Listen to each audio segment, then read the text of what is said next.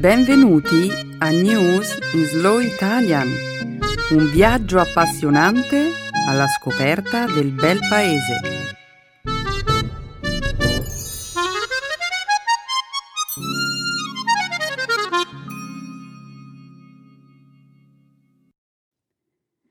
È giovedì 30 maggio 2019. Benvenuti al nostro programma settimanale News in Slow Italian un saluto a tutti i nostri ascoltatori. Ciao Stefano. Ciao Benedetta, un saluto a tutti. Come di consueto, nella prima parte del nostro programma discuteremo di avvenimenti attuali. Inizieremo commentando i risultati delle elezioni per il Parlamento europeo. Poi continueremo con la, raccomandazione a non indossare in pubblico la kippa che il commissario tedesco Felix Klein ha fatto alla comunità ebraica in seguito all'aumento degli episodi antisemiti. Subito dopo parleremo di uno studio che suggerisce che le donne sarebbero più efficienti quando lavorano in uffici maggiormente riscaldati. Infine, concluderemo la prima parte della trasmissione raccontandovi alcuni dei momenti clou del 72 Festival del Cinema di Cannes. Perfetto, Benedetta. E non è tutto qui, Stefano. La seconda parte della trasmissione sarà dedicata alla lingua e alla cultura italiana. Nel segmento grammaticale vi illustreremo l'uso dei pronomi indiretti. Nel dialogo vi racconteremo di un piccolo borgo piemontese in cui pare vivano delle streghe guaritrici. I paesini italiani sono pieni di tradizioni e leggende davvero affascinanti. A proposito di borghi suggestivi, ti consiglierei una visita a quelli della Valdorcia, in Toscana. Da maggio a settembre si può prendere il trenino a vapore che da Siena a Trequanda attraversa paesaggi da cartolina nel cuore di questa bellissima regione. A bordo di convogli d'epoca si passa attraverso le crete senesi e si arriva fino alla Maremma, dopo aver toccato tutti i borghi tra una zona e l'altra. Se non erro, il treno di cui parli è il più antico d'Italia e utilizza la storica ferrovia Asciano-Monte Antico, dismessa fino agli anni 90 e di recente restaurata per permettere di visitare il Parco naturale e artistico della Val d'Orcia, oggi riconosciuto dall'UNESCO come patrimonio mondiale dell'umanità. Proprio così. Prima di salire sulle carrozze, originali con sedili di legno e bagni d'epoca, i viaggiatori possono assistere alla messa in funzione della storica locomotiva a vapore. Tra le tappe più significative dell'itinerario ci sono i calanchi, che circondano l'abbazia di Monte Oliveto Maggiore, il castello medievale di San Giovanni d'Asso, Montalcino, con le sue colline ricoperte di vigneti, il borgo di Castelnuovo dell'Abate, nei pressi dell'abbazia di Sant'Antimo, e il castello di Poggio le Mura. Sembra davvero un bel modo per visitare la Toscana. Lento, rilassante, lontano dal traffico e dalla frenesia cittadina. Tu ci sei stata? Beh sì, ho preso il treno della Valdorcia un paio di settimane fa e ti assicuro che è stata un'esperienza favolosa, capace di portarti indietro nel tempo. Il viaggio è un inno alla bellezza della lentezza, in un viaggio riposante per gli occhi e per l'animo. L'unica pecca e il fumo che entra dai finestrini e macchia ogni cosa. Pensa che quando sono tornata a casa, oltre a essere sporca di fuliggine, mi sono ritrovata dei piccoli pezzi di carbone tra i capelli. Dopo questa descrizione così entusiasta, credo che andrò subito a fare i biglietti per il trenino a vapore della Val d'Orcia. Adesso però, che ne dici se introduciamo il nostro secondo dialogo? Certo, l'espressione che abbiamo scelto questa settimana è prendere qualcuno in parola. Nel dialogo parleremo della disavventura occorsa allo sprovveduto avventore di un ristorante italiano a Londra. Ti confesso che quando sono all'estero non vado mai a mangiare in ristoranti italiani. Sono molto diffidente perché la cucina nostrana, fuori dai confini del nostro paese, eh, di solito non assomiglia neanche lontanamente a quella originale. Qualche anno fa ti avrei dato ragione, ma adesso le cose sono un po' cambiate. Sono tanti locali in giro per il mondo che offrono una cucina italiana di grandissima qualità nel rispetto delle tradizioni regionali.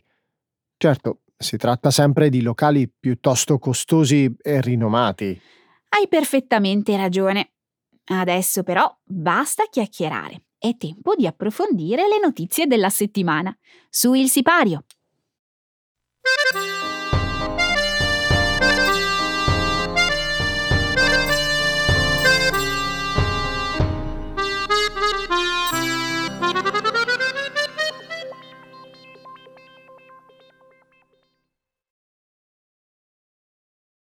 Dopo il cruciale appuntamento delle elezioni, il Parlamento europeo appare profondamente polarizzato e frammentato.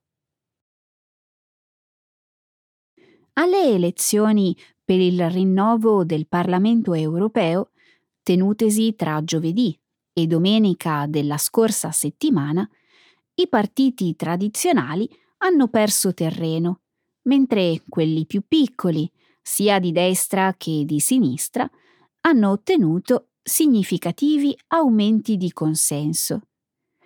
I populisti e i nazionalisti non hanno sfondato, come ci si aspettava, anche se hanno aumentato le loro quote di rappresentanza. Il Partito Popolare Europeo, PPE, di centrodestra, e quello di centrosinistra, Alleanza Progressista dei Socialisti e dei Democratici, SD, i due gruppi politici storicamente maggioritari hanno ottenuto più seggi, anche se non in numero sufficiente a conservare quella maggioranza che finora erano riusciti a detenere per 40 anni. Il Partito Popolare, infatti, ha ottenuto il 23,5% delle preferenze, passando dai 216 seggi vinti alle elezioni di cinque anni fa a 177 seggi. Alleanza progressista dei socialisti e dei democratici ha ottenuto solo 149 seggi, con il 19,8% delle preferenze, rispetto ai 185 di cinque anni fa. I partiti populisti ed euroscettici, insieme, hanno aumentato il numero di seggi dal 20 al 25%. In Italia il vice primo ministro Matteo Salvini, capo politico del movimento della Lega, in queste elezioni ha ottenuto più di un terzo dei voti, un aumento notevole rispetto a cinque anni fa, quando prese solo il 6,2% delle preferenze.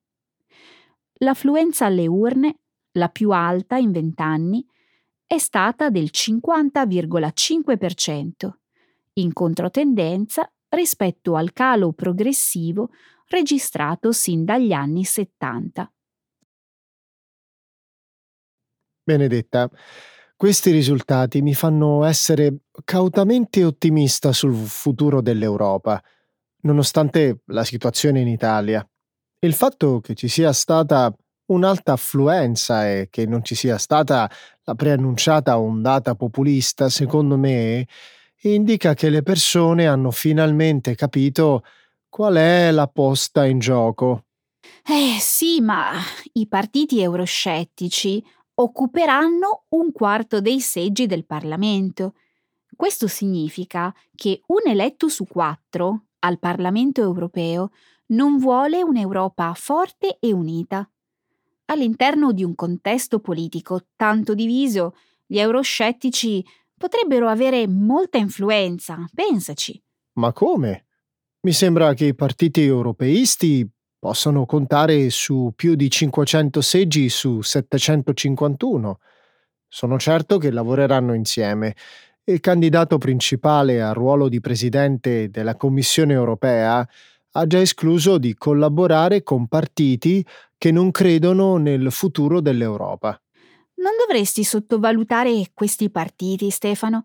È noto che problemi come l'immigrazione, la disuguaglianza sociale sono molto sentiti dalla gente. Se gli elettori dovessero ritenere che le azioni intraprese da chi è stato eletto non sono nel loro interesse, gli si rivolteranno contro. È vero, ma allo stesso tempo i gruppi europeisti devono capire che il momento del riscatto è ora o mai più. La gente non ha votato i partiti di stampo tradizionale perché vogliono che le cose cambino. Questa è una reale opportunità per costruire un'Europa più forte, con valori duraturi, investimenti nella tecnologia e protezione ambientale. Mm, spero proprio che tu abbia ragione.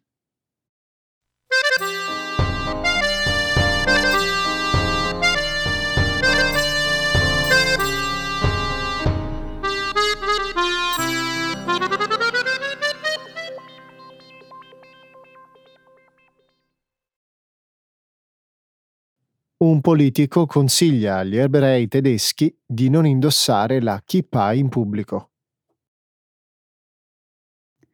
Sabato scorso Felix Klein, il commissario federale per la lotta all'antisemitismo in Germania, ha avvisato la comunità ebraica di evitare di indossare la kippah, il tradizionale copricapo ebraico circolare.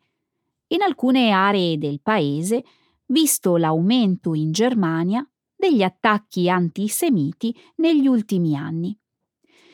In un'intervista pubblicata sul giornale Die Welt e su altri organi di stampa, Klein ha dichiarato di non poter raccomandare agli ebrei tedeschi di indossare la kippah in qualunque momento e luogo della Germania. Una relazione pubblicata due settimane fa ha rilevato che i crimini di natura antisemita sono aumentati circa del 20% lo scorso anno, mentre quelli di natura politica, in genere, sono diminuiti. Un altro rapporto ha riscontrato che gli episodi di violenza contro gli ebrei sono cresciuti dell'86% tra il 2017 e il 2018. I commenti di Klein hanno scatenato dure critiche il ministro dell'Interno Horst Seehofer ha dichiarato che sarebbe inaccettabile se gli ebrei dovessero nascondere la loro fede in Germania. Il presidente israeliano Reuven Rivlin ha definito l'avvertimento di Klein come una resa all'antisemitismo, aggiungendo che quelle dichiarazioni equivalgono ad ammettere che ancora una volta gli ebrei non sono al sicuro sul suolo tedesco. Guarda a che punto siamo arrivati. Il commissario per la lotta all'antisemitismo pensa sia necessario consigliare agli ebrei di non indossare la kippah per la loro stessa sicurezza. È agghiacciante solo doverne parlare. Purtroppo è un argomento di cui si deve parlare. Il modo però con cui Felix Klein ha sollevato la questione è sbagliato.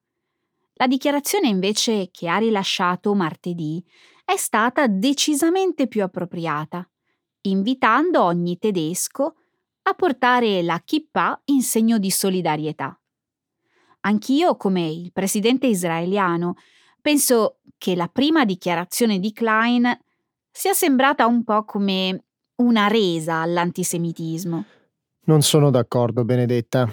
Gli incidenti di matrice antisemista sono oggettivamente aumentati e Klein ha rilasciato le sue dichiarazioni proprio perché è preoccupato per la sicurezza delle persone.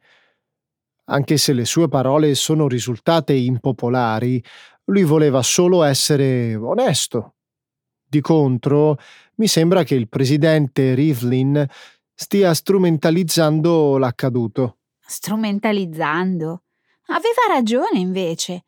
Da quando nascondersi ha mai aiutato a risolvere la situazione? Il cambiamento diventa via via meno probabile quanto più a lungo le persone si nascondono. Klein non ha suggerito di nascondersi. Per come la vedo io, ha agito seguendo l'obbligo morale di garantire l'incolumità delle persone.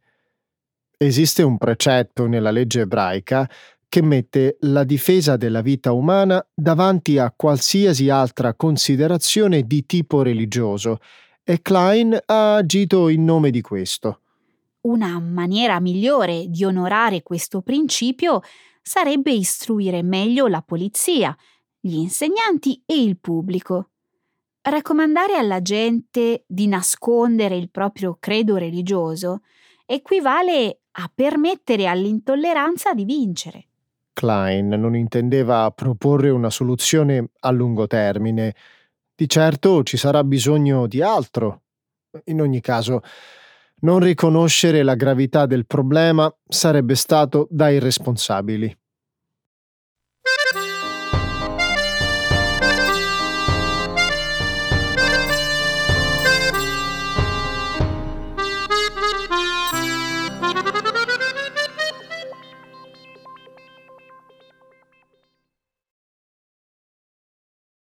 Secondo uno studio, le donne sarebbero più efficienti in uffici maggiormente riscaldati. Una nuova ricerca ha suggerito un valido motivo per alzare il termostato al lavoro.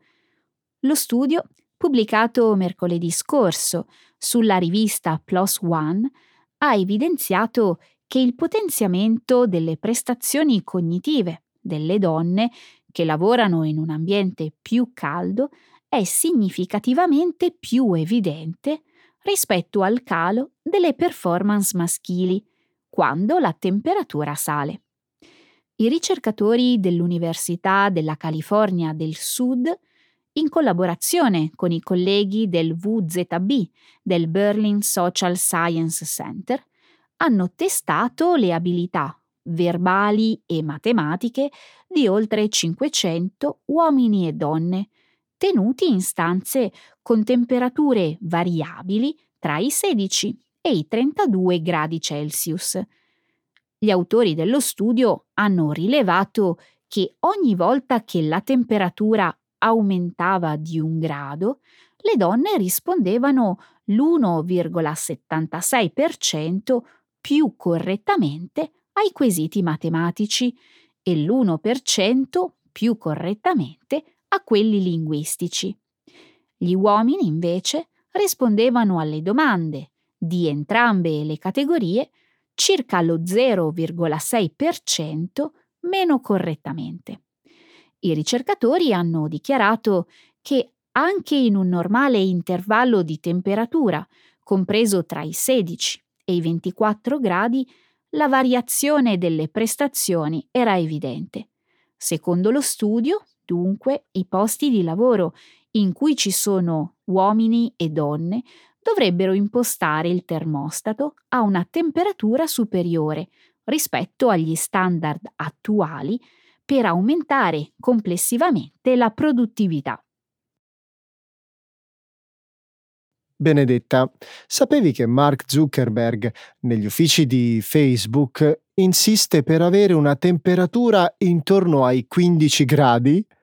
In Fahrenheit corrispondono a circa 59-60 gradi.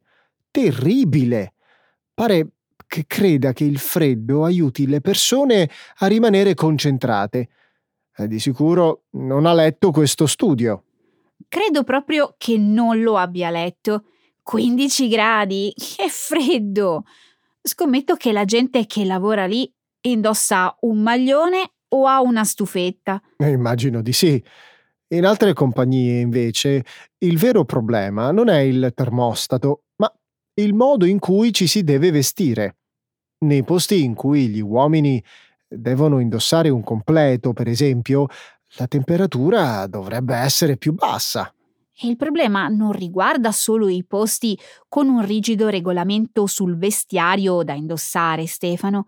Alcuni anni fa è stato pubblicato uno studio che mostrava come i sistemi di controllo della temperatura negli uffici erano basati sul metabolismo basale medio degli uomini, che differisce molto da quello delle donne, perché tende a essere più veloce. In altre parole, dunque, i termostati degli uffici sono sessisti. Beh sì, si potrebbe dire così. Il modo in cui i termostati sono impostati oggigiorno poteva forse avere senso negli anni 60, quando la forza lavoro era composta principalmente da uomini. Oggi le cose sono diverse. Quindi come si risolve il problema? A meno che gli uffici non creino zone con temperatura differenziata in cui le persone possano scegliere dove sedersi, cosa che mi pare poco realistica, qualcuno sarà sempre svantaggiato. È vero. I risultati dello studio, tuttavia, hanno mostrato che le performance delle donne risentono dell'abbassamento delle temperature in misura maggiore rispetto al rendimento degli uomini quando le si alzano.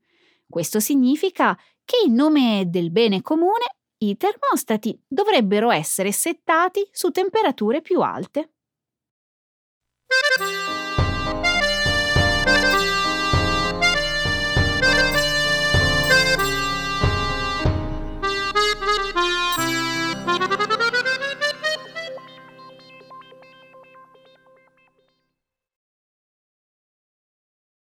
Il film coreano Parasite trionfa alla 72esima edizione del Festival del Cinema di Cannes.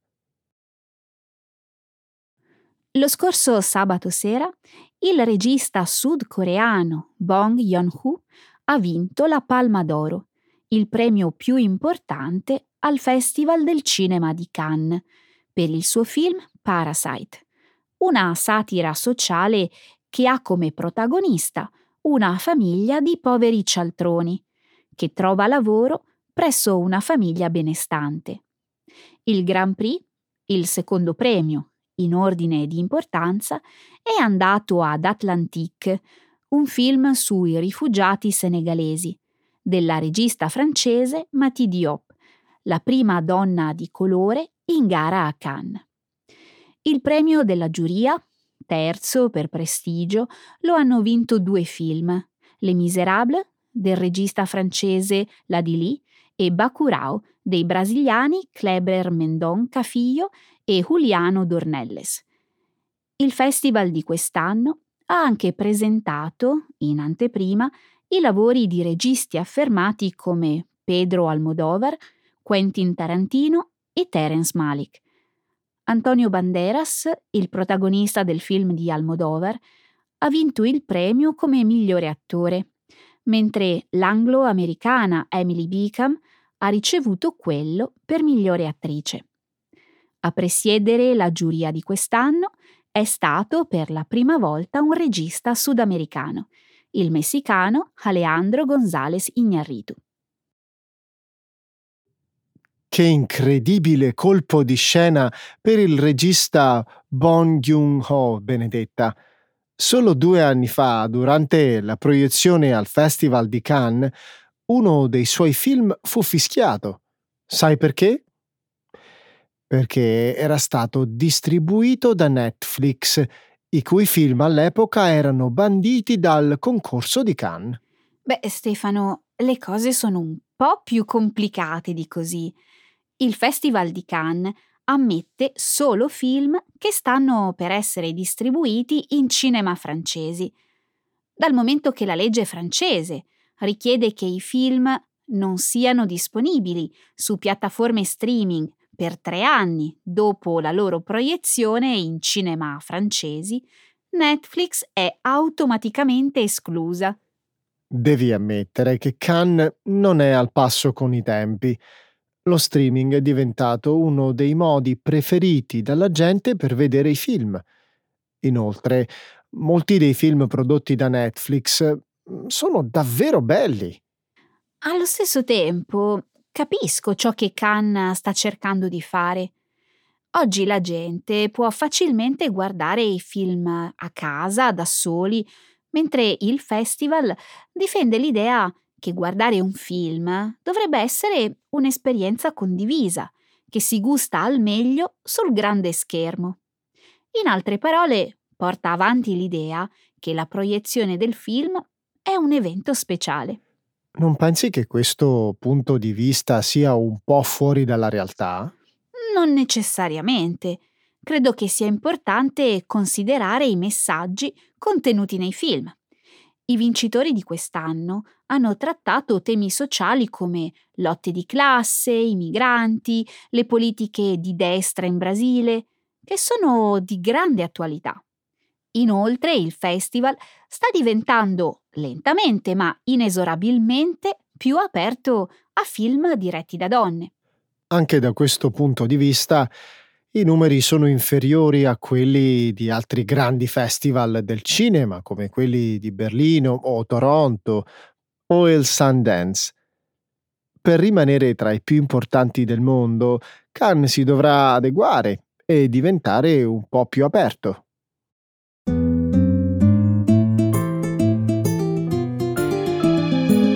Adesso la grammatica. Per capire le regole una lingua poetica.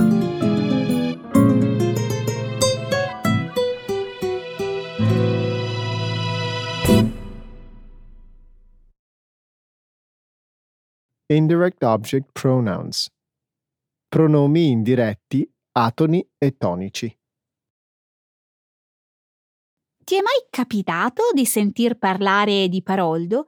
un piccolo borgo medievale che si trova al centro dell'Alta Langa in Piemonte? Mm, no, non mi pare di averlo mai sentito nominare. So però che questa è una zona molto famosa per la coltivazione di vigneti, oltre che per la produzione di nocciole. Sì, è vero. Paroldo è conosciuto anche per un'altra ragione. Secondo una leggenda, il paesino in passato sarebbe stato abitato da donne sciamane in possesso di poteri curativi. Davvero? Chi te ne ha parlato per curiosità? A me pare sia una storia un po' stravagante. Me l'ha raccontata un mio amico che un mese fa ha visitato il borgo. Il paesino gli è piaciuto tantissimo ma soprattutto è rimasto affascinato dalla leggenda delle masche. Che cosa sono le masche? Le masche erano donne considerate streghe dalla popolazione locale, che curavano le persone e preparavano pasti di eccezionale prelibatezza. Sai cosa ha raccontato al mio amico uno degli abitanti del villaggio? Non mi dire gli ha detto di essere stato il testimone di una guarigione miracolosa. L'uomo gli ha detto che sua madre era una di queste streghe. A quanto sembra, quando la donna era ancora in vita, amava prendersi cura delle persone malate che si presentavano alla loro porta, chiedendo aiuto. Dopo la morte della madre, l'uomo è diventato un cacciatore di streghe. Oddio! Ha iniziato a perseguitare le streghe? Avevo capito che queste donne curavano chi chiedeva loro aiuto. Mi sono spiegata male. Volevo dire che l'uomo ha cominciato a cercare le masche sparse per tutto il territorio. Un cercatore, nel vero senso della parola. Ah, adesso capisco.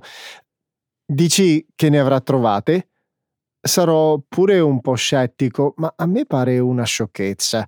Nel ventunesimo secolo non si può credere ancora all'esistenza delle streghe, ti pare? A me piace pensare che ci siano altre masche in giro. Sono donne che non fanno alcun male, anzi, E poi la leggenda dice che il potere curativo si trasmette di generazione in generazione, senza interruzioni. Intendi dire da madre in figlio? È un dono riservato alle donne, Stefano. I rituali di guarigione si tramandano di madre in figlia. Ho letto che uno di questi prevede la recita di particolari preghiere mentre si taglia l'aria con le dita delle mani creando una croce vicino al corpo del paziente senza però mai toccarlo. Sono certa che anche oggi ci siano donne custodi di questo sapere, che però tengono ben segreto per evitare di essere mal giudicate.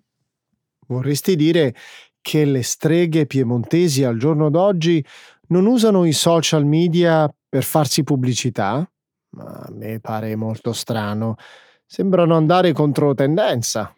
Mi stai prendendo in giro, vero? Beh, un po'. Il fatto che tu creda ancora alle streghe mi fa sorridere. Voglio comunque darti il beneficio del dubbio. In fondo ogni leggenda ha un fondo di verità. Ecco le espressioni, un saggio di una cultura che ride e sa far vivere forti emozioni.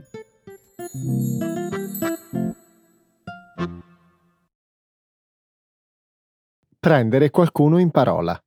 To take someone's word for something. Ieri sera ero a cena con degli amici. Uno di loro ha avuto l'ardire di mettere il parmigiano sulle linguine allo scoglio. Dopo averlo preso in giro per aver rovinato il piatto, gli ho raccontato la vicenda capitata all'avventore di un ristorante italiano a Londra che si è visto rispondere di no alla sua richiesta di aggiungere formaggio su un primo... Ti devo prendere in parola? La vicenda è andata realmente così? Immagino che sia nato un dibattito molto acceso. Gli italiani sanno essere accomodanti su tante cose, ma sul cibo proprio no. Devi prendere in parola quello che dicono. Infatti, sui social media si è scatenata una vera e propria bagarre, soprattutto dopo che lo chef del ristorante Massimo di Londra, Massimo Donati, ha replicato al cliente insoddisfatto, fornendogli una sorta di vademecum per imparare a mangiare italiano correttamente. Vuoi sentire alcuni dei suoi suggerimenti? Certo. Secondo lo chef, quando si mangia in un vero ristorante italiano, non si dovrebbe mai chiedere di mettere l'ananas sulla pizza, la panna nella carbonara, il pollo nel sugo all'arrabbiata, la salsa alfredo sulle fettuccine e ovviamente di aggiungere il formaggio su un piatto a base di pesce. Sapevi che le fettuccine alfredo nonostante siano uno dei piatti più cucinati all'estero, sono sconosciute alla maggior parte degli italiani. Hai proprio ragione. Per questo chi vuole mangiare veramente italiano dovrebbe prendere in parola i consigli dello chef Massimo Donati. Quali sono stati i commenti dei tuoi amici quando hai raccontato l'episodio dello sprovveduto cliente inglese? La maggior parte dei miei amici da buoni italiani, ha condiviso la scelta dello chef di difendere le proprie creazioni culinarie. Le uniche voci fuori dal coro sono state quelle di Luca e Giorgio, secondo i quali il cliente ha sempre ragione e, visto che paga, può aggiungere quello che vuole al piatto che ha ordinato. E tu? Io, cercando di spegnere le polemiche, ho detto che Nonostante il cuoco italiano abbia ragione, i gusti dei clienti vanno rispettati, anche se denotano ignoranza e poco buon gusto. Secondo te, i suggerimenti dello chef Donati sono da prendere in parola? Credo che lo chef abbia fatto bene a sottolineare che abbinare pesce e formaggio non si confà alla tradizione culinaria italiana. Tuttavia, non si può obbligare un cliente a cambiare i propri gusti, anche se sono un po' barbari. Come dicevano i latini, de gustibus non est disputandum, e non si può esprimere giudizi sui gusti altrui.